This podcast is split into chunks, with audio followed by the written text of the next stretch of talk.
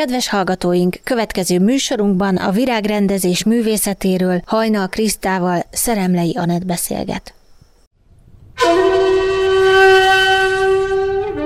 Mint hold a tiszta éjszakát,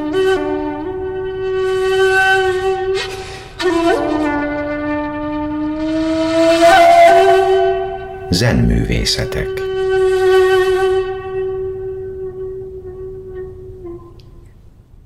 Nagy szeretettel üdvözlöm a hallgatókat, és köszöntöm a stúdióban Hajnal Krisztinát, japanológust, japán tolmácsot és ikebana készítőt.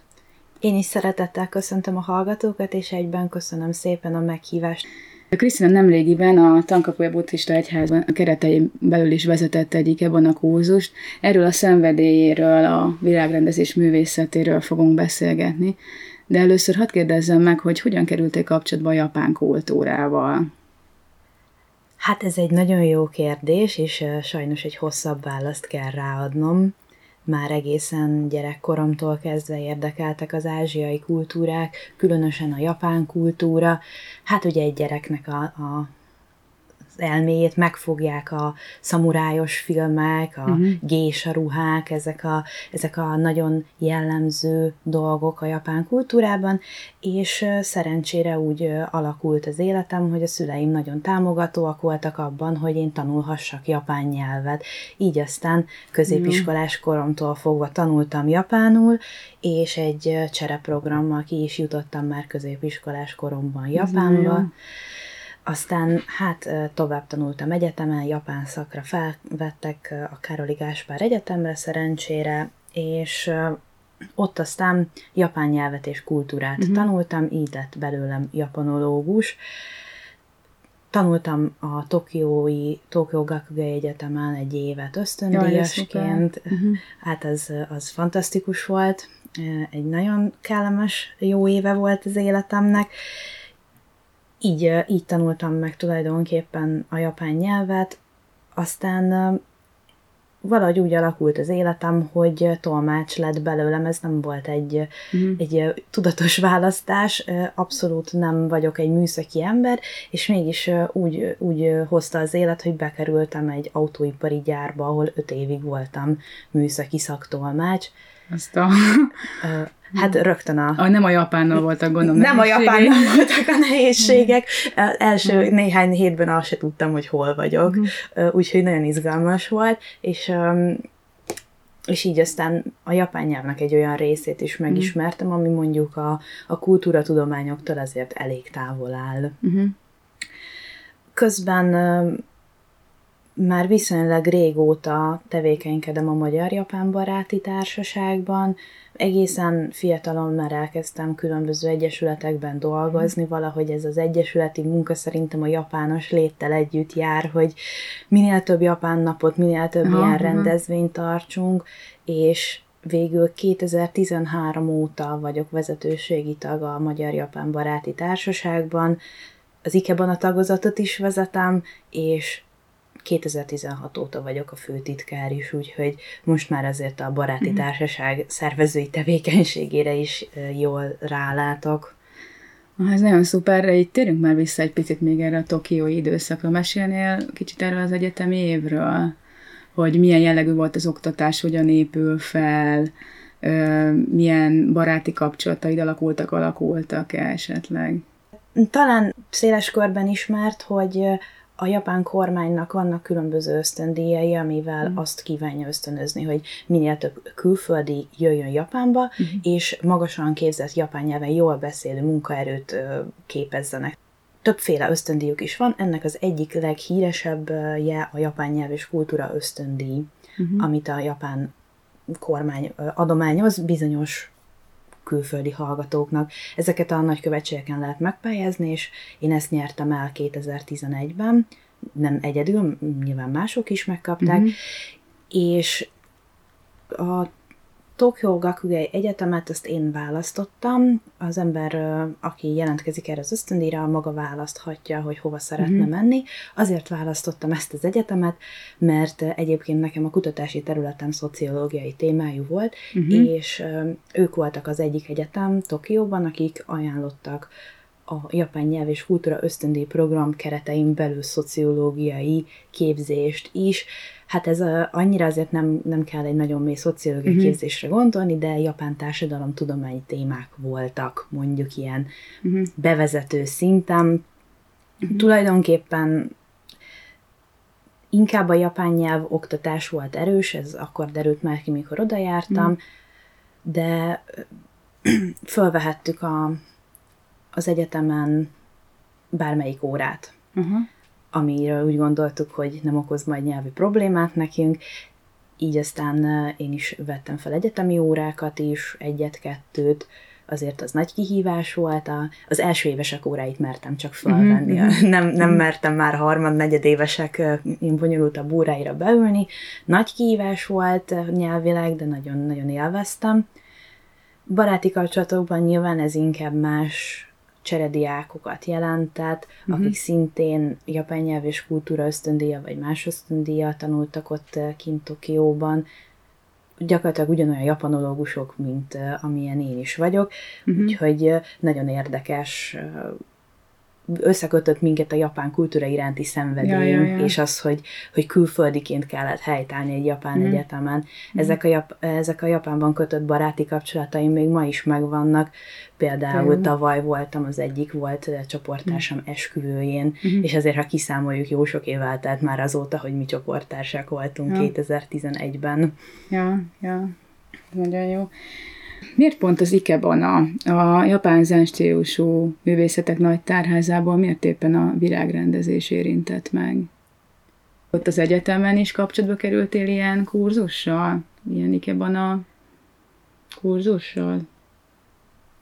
Kapcsolatba kerültem, de az Ikebana nekem mm. má, már a Tokió évem előtti mm. történet, ugyanis a Károli Gáspár Egyetemen, ahol jártam, lehetőség volt egy, egyszer részt venni egy japán tanárnő által tartott mm. Ikebana órán.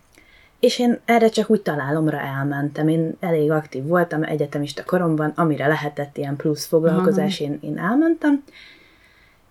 És kiderült, hogy ez a tanárnő japán Ikebana mester, és egy magyar férfihez ment feleségül, itt él Székesfehérváron, vagyis hát akkor még itt élt, szívesen tartana japán Ikebana órákat ott az egyetemen. Néhányan a diákok közül nagyon érdeklődtünk, összefogtunk, és segítettünk elindítani ezt a kurzust, segítettünk neki abban, hogy tolmácsoljuk őt, a többi kevésbé... Tehát, hogy olyan japánosoknak is, akik még mondjuk kezdők, vagy akár mm. ne is csak japánosok jöjjenek, és elindult ez a kurzus. Aztán ez három évig tartott, uh-huh. három évig folyamatosan lehetett tőle tanulni, végül sajnos ő hazaköltözött Japánba, úgy alakult az élete, de hát az Ikebana szeretete bennem megmaradt. Aztán Japánban is elvégeztem egy ilyen külföldieknek szóló minikurzust, azt hiszem, hogy öt vagy hat alkalom volt, már nem emlékszem pontosan, uh-huh.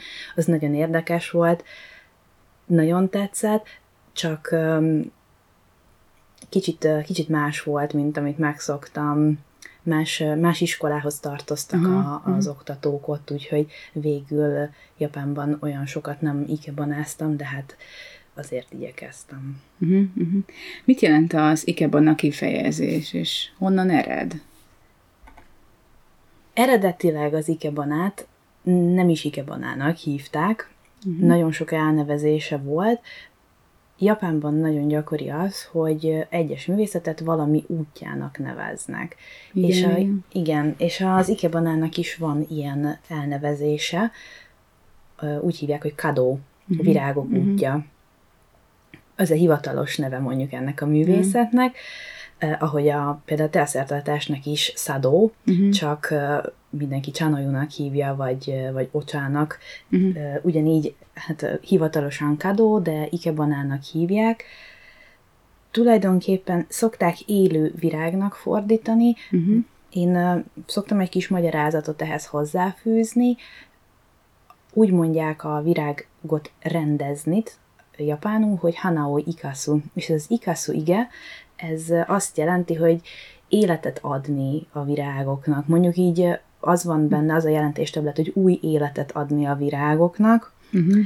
Tulajdonképpen az a jelentéstartalom van benne abban, hogy ikebana, hogy olyan élő virág, amit emberi kezek újra rendeztek. Hm. Szép. Hogyan kapcsolódik az ikebana buddhizmushoz, ezen belül a zenhez? Elég komoly összefonódása van a két dolognak. Japánban az intézményes vallás, a buddhizmus magyarán, uh-huh. az Asuka korszakban jelent meg, időszámításunk szerinti hatodik század környékén. Korábban nem volt intézményesített vallás Japánban.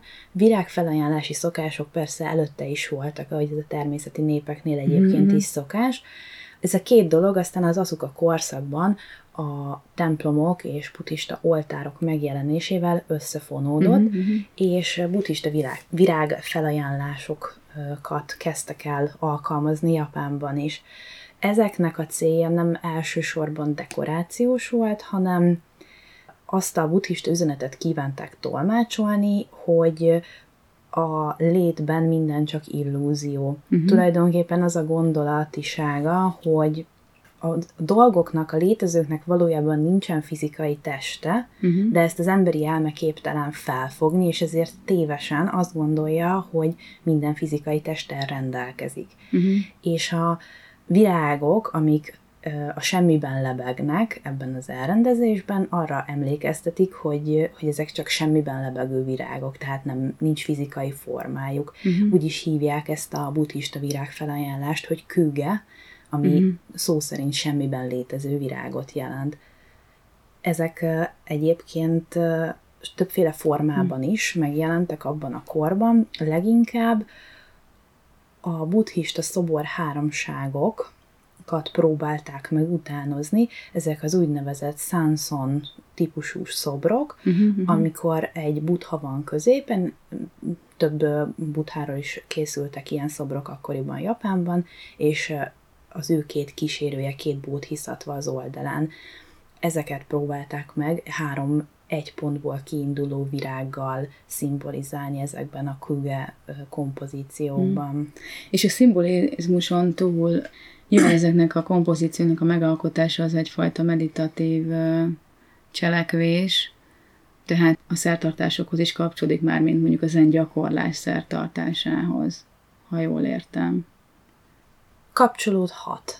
Nem, nem feltétele, mert ugyan vannak mélyen vallásos gyökerei az ikebanának. Nyilván egy, egy oltárfelajánlás az mindig vallásos tartalommal bír, uh-huh. illetve nyilván meditatív tartalommal is kell, hogy bírjon, de maga a virágrendezés azért ennél egy tágabb hagyománya uh-huh. a japán uh-huh. kultúrának, vannak nagyon világi gyökerei uh-huh. is, és később, ahogy az évszázadok során fejlődött, amiről beszéltem az előbb, időszakról, az hmm. még a zen megjelenése előtti igen, időszak igen. volt. A zen tizenkettedik században hmm. jelenik meg csak a szigeteken. Hmm.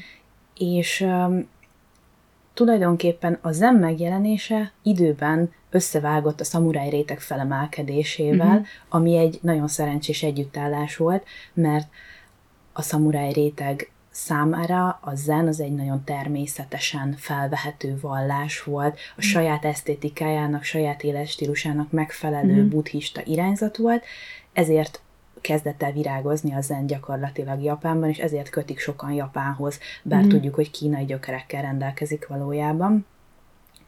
És a, a szamuráj esztétika és a zen esztétika együttállása és együttfejlődése aztán nagyon sokat befolyásolt a művészetek közül, nyilván így az ikebanát is. Elsősorban ebben a korban szerzetesek voltak azok, uh-huh. akik a művészetekkel foglalkoztak. Maga az ikebana is egy szerzetes nevéhez köthető, akit úgy uh-huh. hívnak, hogy Ikenobo Senkei, uh-huh. és érdekesség, hogy az, hogy Ikenobo, az azt jelenti, hogy kunyhó a tavacska mellett, ugyanis a Rokkakudó templomban volt ő uh-huh. szerzetes, Senkai volt a neve, és a tavacska melletti kunyhóban lakott. Uh-huh. Ezért hívják így, és mai napig az ő iskolája az Ikenobó. Mi az ikebana a lényege, filozófiája, vagy legfontosabb ismérve számodra?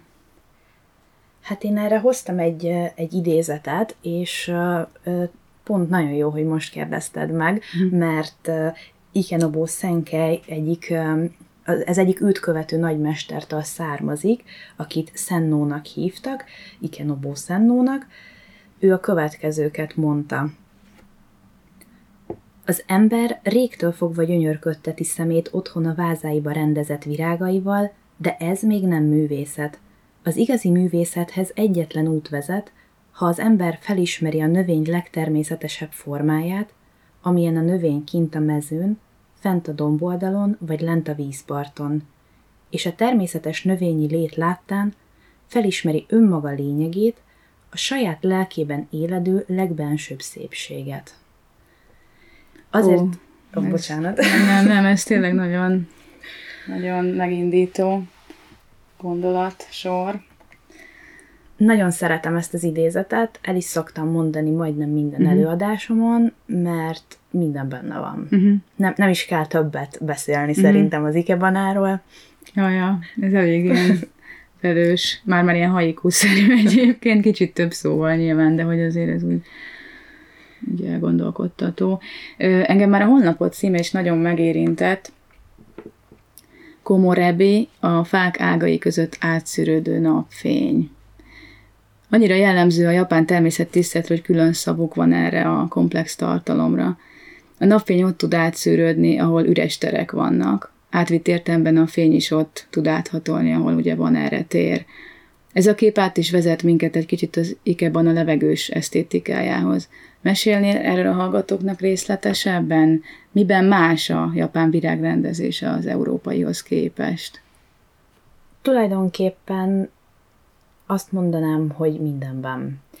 Pontosan az ellentéte a nyugati virágrendezésnek azzal, hogy a tereket nem kell feltétlenül kitölteni benne. Uh-huh. Eleve a nyugati esztétika egyik fő jellegzetessége, hogy a szimmetriát keresi, míg a japán esztétika pontosan az aszimmetriát keresi és a tökéletlenséget.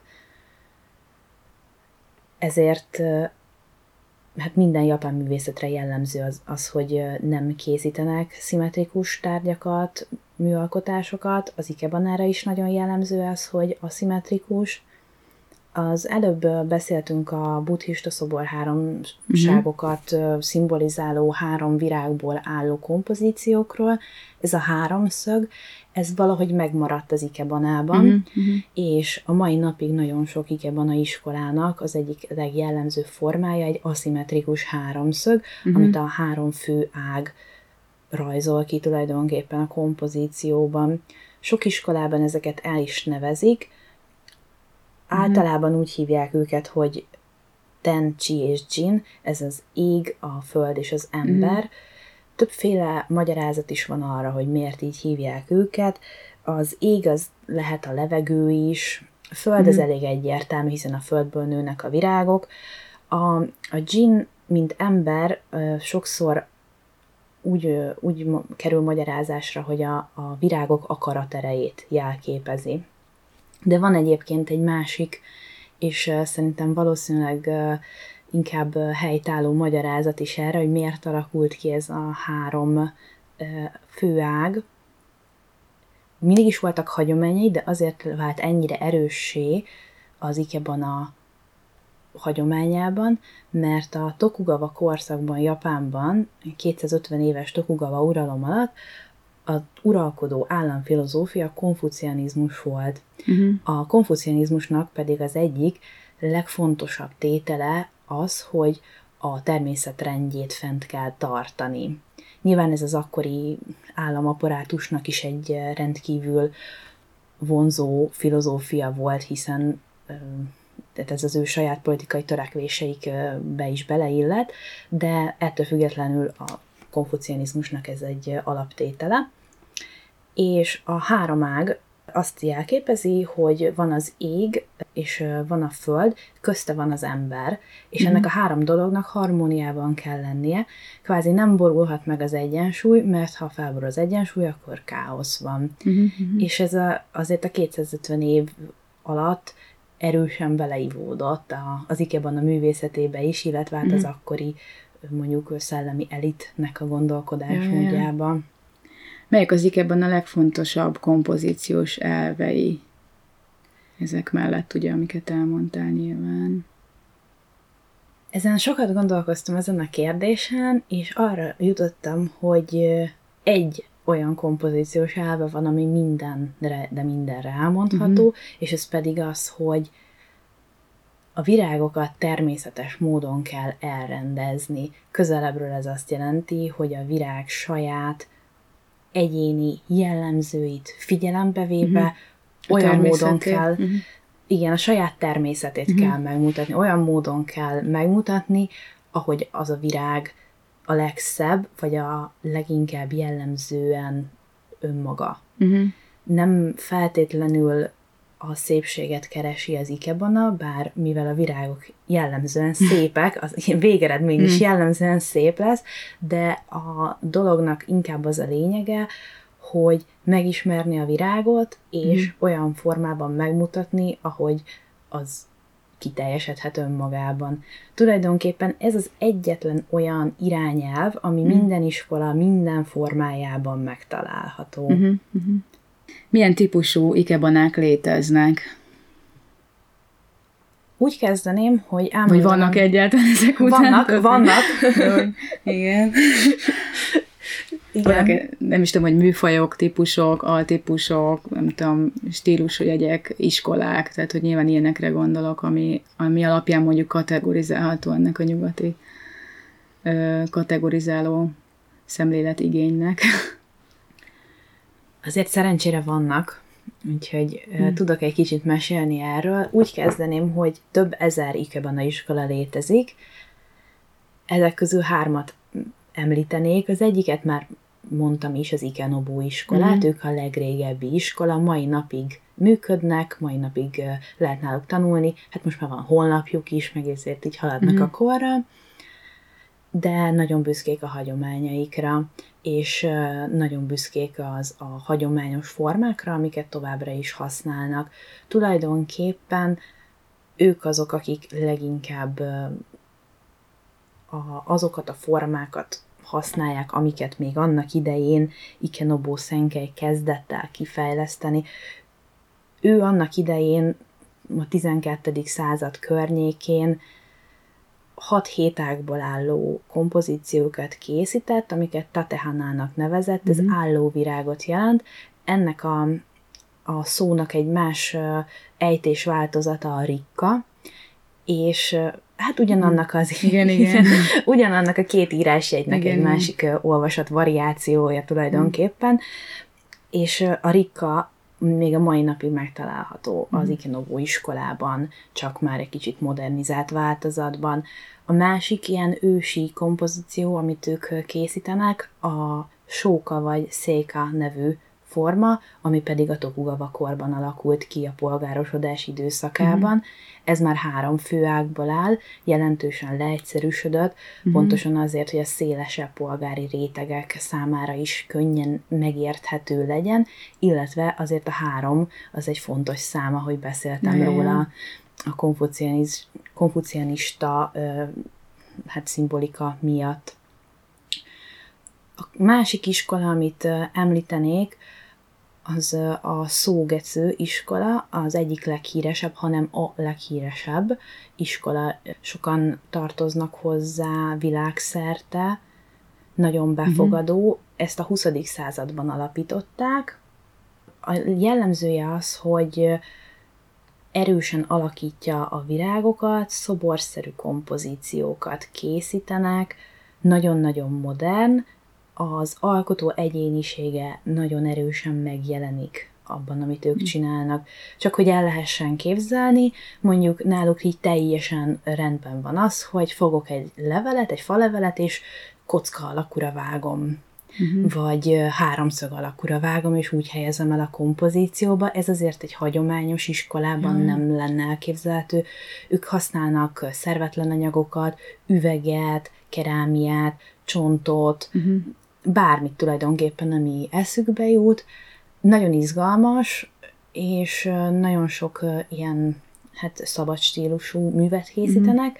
de egyébként ők is használnak ilyen formalizált stílusokat.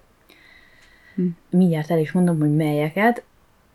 de ehhez meg kell említenem az Ohara iskolát is, egy másik huszadik században alapított iskolát. Ők azok, akik kidolgozták az Ikebana egy nagyon új verzióját, az úgynevezett Moribanát, uh-huh. ami azt jelenti, hogy egymásra halmozott virágok. Ez, az, ez a korábbi vázába rendezett, csak néhány szál virágból álló kompozícióktól eltérően egy nagyon színpompás, virágtál mm. jellegű elrendezést jelent, ami egyértelműen már a nyugati kultúra hatását mm. mutatja.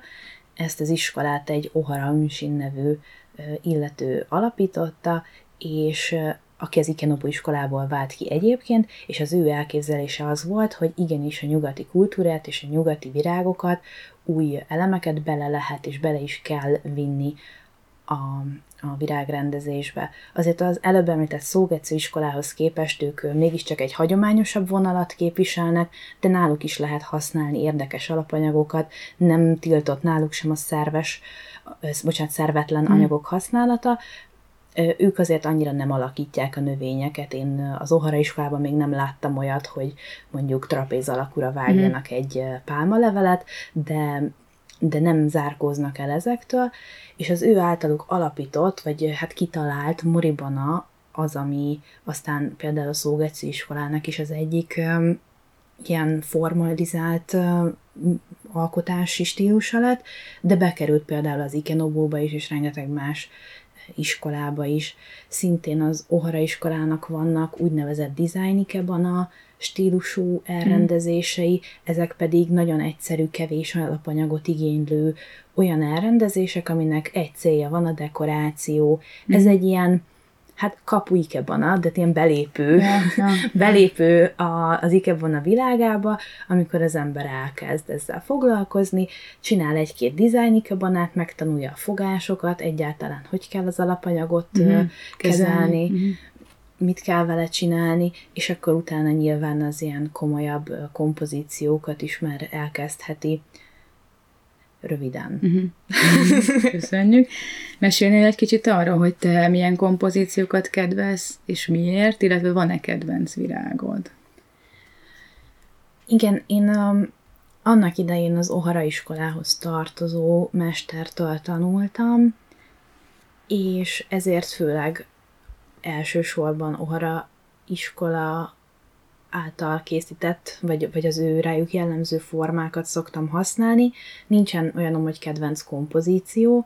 Mindig, amikor kapok egy virágot, vagy veszek virágot, akkor azt nézem, hogy ebből milyen kompozíció uh-huh. lenne jó. Uh-huh.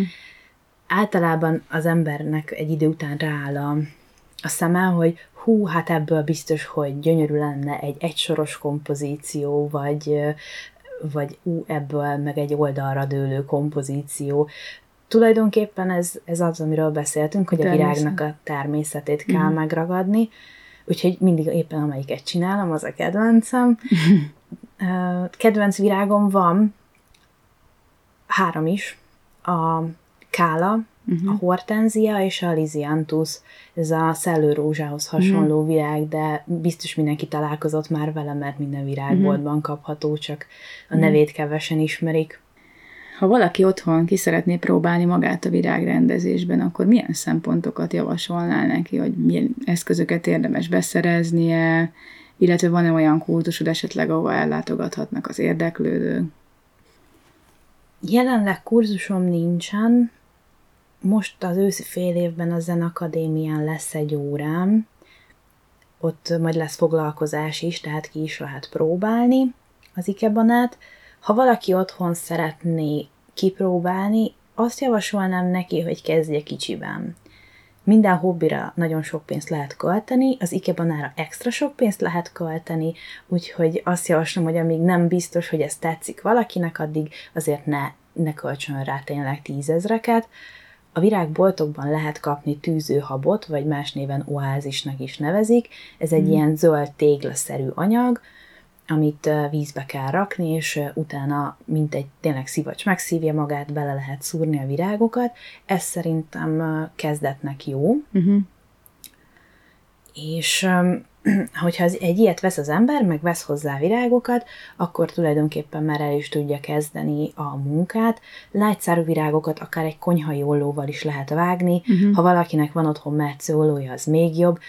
Tulajdonképpen ezek az eszközök kellenek hozzá, kell egy tál, abba vizet teszünk, beletesszük mondjuk az oázist, és hozzuk az ollónkat, levágjuk a virágokat, és elrendezzük.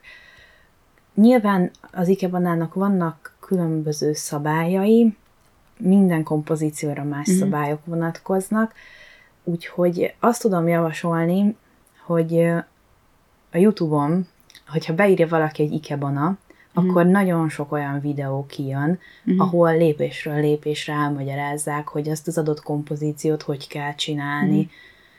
Tudom javasolni Stephen Koller csatornáját, és nagyon hasznos, sokat lehet vele tanulni, illetve van egy holland hölgy, akinek biztos, hogy nem fogom tudni kimondani a nevét, rá úgy érdemes rákeresni, hogy Ikebana Beautiful, uh-huh. ez a csatornájának a neve, uh-huh. és ő is nagyon jól magyaráz, nagyon jó videói vannak, sokat lehet belőle tanulni kezdőként. Uh-huh. Én azt javasolnám, hogy aki most ismerkedik az ikebanával, így induljon el, mert uh-huh. remélhetőleg meg fog neki tetszeni, és uh-huh. akkor úgyis majd be kell szerezni a drága eszközöket, akkor majd úgyis uh, sok pénzt el lehet rá költeni, de kezdetnek az, azt mondanám, hogy ez bőven elég. Uh-huh. Uh-huh.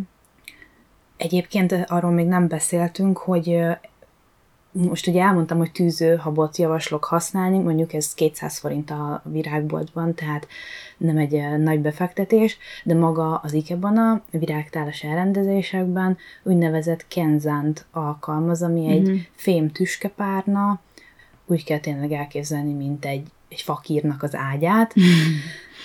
Mm. Jó hangzik. Igen, szegény virágoknak. Ezt nem lehet Magyarországon beszerezni, nagyon drága Japánból megrendelni, vagy meg lehet rendelni az eBay-ről is egyébként, de onnan sem sokkal olcsóbb.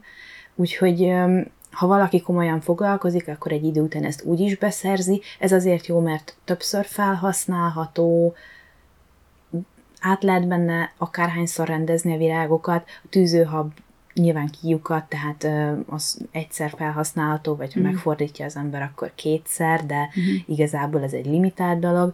A kenzánban azért sokat lehet dolgozni, tehát igazából nagyon hasznos, de tényleg én azt mondom, hogy aki még csak most kezdi, ez ne költsön erre öt-hat ezer forintot mm-hmm. még. Mm-hmm. Utána úgyis fog. Ja. Többet is. És ugye vannak ezek a hármas kompozíciók, amiket, amikről beszéltél, és de én úgy látom sokszor az ikebanákat, hogy ezeknek vannak ilyen kísérő növényei. Hogy ebben vannak valami törvényszerűségek, hogy milyen kísérő növényt lehet használni egy-egy alap témához? Tulajdonképpen olyan szabályok, hogy milyen növényt lehet milyen növényel párosítani, hmm. nincsenek. Ahogy a japán művészetekben általában, úgy az ikebanában is az évszakérzés ja, nagyon igen, fontos. Ez... És nyilván azért, mert régen mindig csak olyan virág volt, ami abban az évszakban volt. Uh-huh. Most már bármilyen növényt bármikor be lehet szerezni, de régen ez nem így volt. Az alakult ki, hogy nyáron nyári kompozíciót csinálunk, ősszel pedig őszit. Ilyen szempontból nem annyira szerencsés mondjuk őszi és tavaszi virágokat keverni. Viszont ez sincs kőbevésve. Én mindig azt mondom, hogy az, az évszaki érzés, azt nem véletlenül így mondjuk, hogy évszaki uh-huh. érzés, tehát az adott évszaknak a hangulatát próbáljuk meg visszaadni. Uh-huh. Én például télen probléma nélkül használok mondjuk piros rózsát, ami ugyan egy nyári virág, uh-huh. de hogyha a pirosat a zölddel és a fehérrel kombináljuk, akkor egy ilyen nagyon jó kis karácsonyos érzést vissza lehet adni a kompozíciónkban, az pedig már egyértelműen téli. Uh-huh. Tehát magánál az alapanyagválasztásnál én nem lennék szigorú, meg ahogy látom, a, a nagymesterek sem igazán szigorúak ebben. Uh-huh. Nálad mondjuk jellemzően mennyi időt vesz igénybe egy, egy ilyen kompozíciónak a megalkotás, hogy általában? Egy normál, ilyen kisebb méretű kompozíciót hát gyorsan uh-huh. meg lehet csinálni, mondjuk tíz perc. Uh-huh. de azért nem tíz perc, mert az ember először megveszi a virágot, mm. aztán össz- előkészíti a helyet, aztán megcsinálja, jó mm. nagy koszt csinál vele, akkor összetakarít, mm-hmm. és hát én le is szoktam fotózni általában, amit csinálok, és akkor mondjuk ikebanáztam tíz percet, takarítottam tizenötöt, fotóztam negyvenet, körülbelül így szokott lenni az idő megosztás. Ez más művészetekkel is így van. Jakobból meg a szumjéből ismerős ez a történet. De azért ez a tíz perc, ez ugye elég így megmozgatja a tudatodat, gondolom. Figyelsz ugye arra, hogy mi a természet az adott virágoknak, de egy idő után számodra ez már egy ilyen ismert dolog. Mármint az, hogy az adott növény hogyan helyezkedik el a természetes környezetében. De hogy mégis, hogyha már ez megvannak ezek az alapok, akkor tudod meditatív célra használni a, az ikebana készítést? Természetesen lehet, uh-huh. tudom, és... és nem csak, hogy a készítést magát mm. lehet meditatív célra használni, de az a nagyon szerencsés az ikebanában, hogy már a kész művet is, mm-hmm. legalábbis nálam ez működik. Egyrészt azért is, mert mégiscsak egy élő dologról van szó, hiába már leszedett növény, mm. tehát ezek változnak. Mm-hmm. Egészen konkrétan tovább nyílnak a szoba melegétől, uh-huh. kicsit megnyúlnak, akkor utána kell igazítani. Uh-huh. Tehát, hogyha mondjuk egy hétig megvan egy ikebana kompozícióm otthon, azért biztos, hogy legalább kétszer-háromszor hozzá kell nyúlni az alatt az idő alatt, és akkor már nyilván át is rendezem egy kicsit, hogy a megváltozott növényhez igen, hozzá uh-huh. igazítsam. Uh-huh. Illetve nekem az, hogy, hogy friss virág van az otthonomban, Uh-huh. és hogy, hogy erre ránézek, ez is tud egy meditatív élménnyé válni. Uh-huh. Nyilván nem a nap minden percére gondolom, ja, de, de bizonyos időpontokban uh-huh. éppen lehet a csillagoknak egy olyan állása, amikor, amikor egy kifejezetten ilyen hát katartikus élmény igen, uh-huh. alakul ki. Uh, szuper. Hát nagyon köszönöm a beszélgetést, búcsúzom a hallgatóktól, Hajnal Krisztina volt a vendégünk. Én is köszönöm szépen a meghívást és a beszélgetést.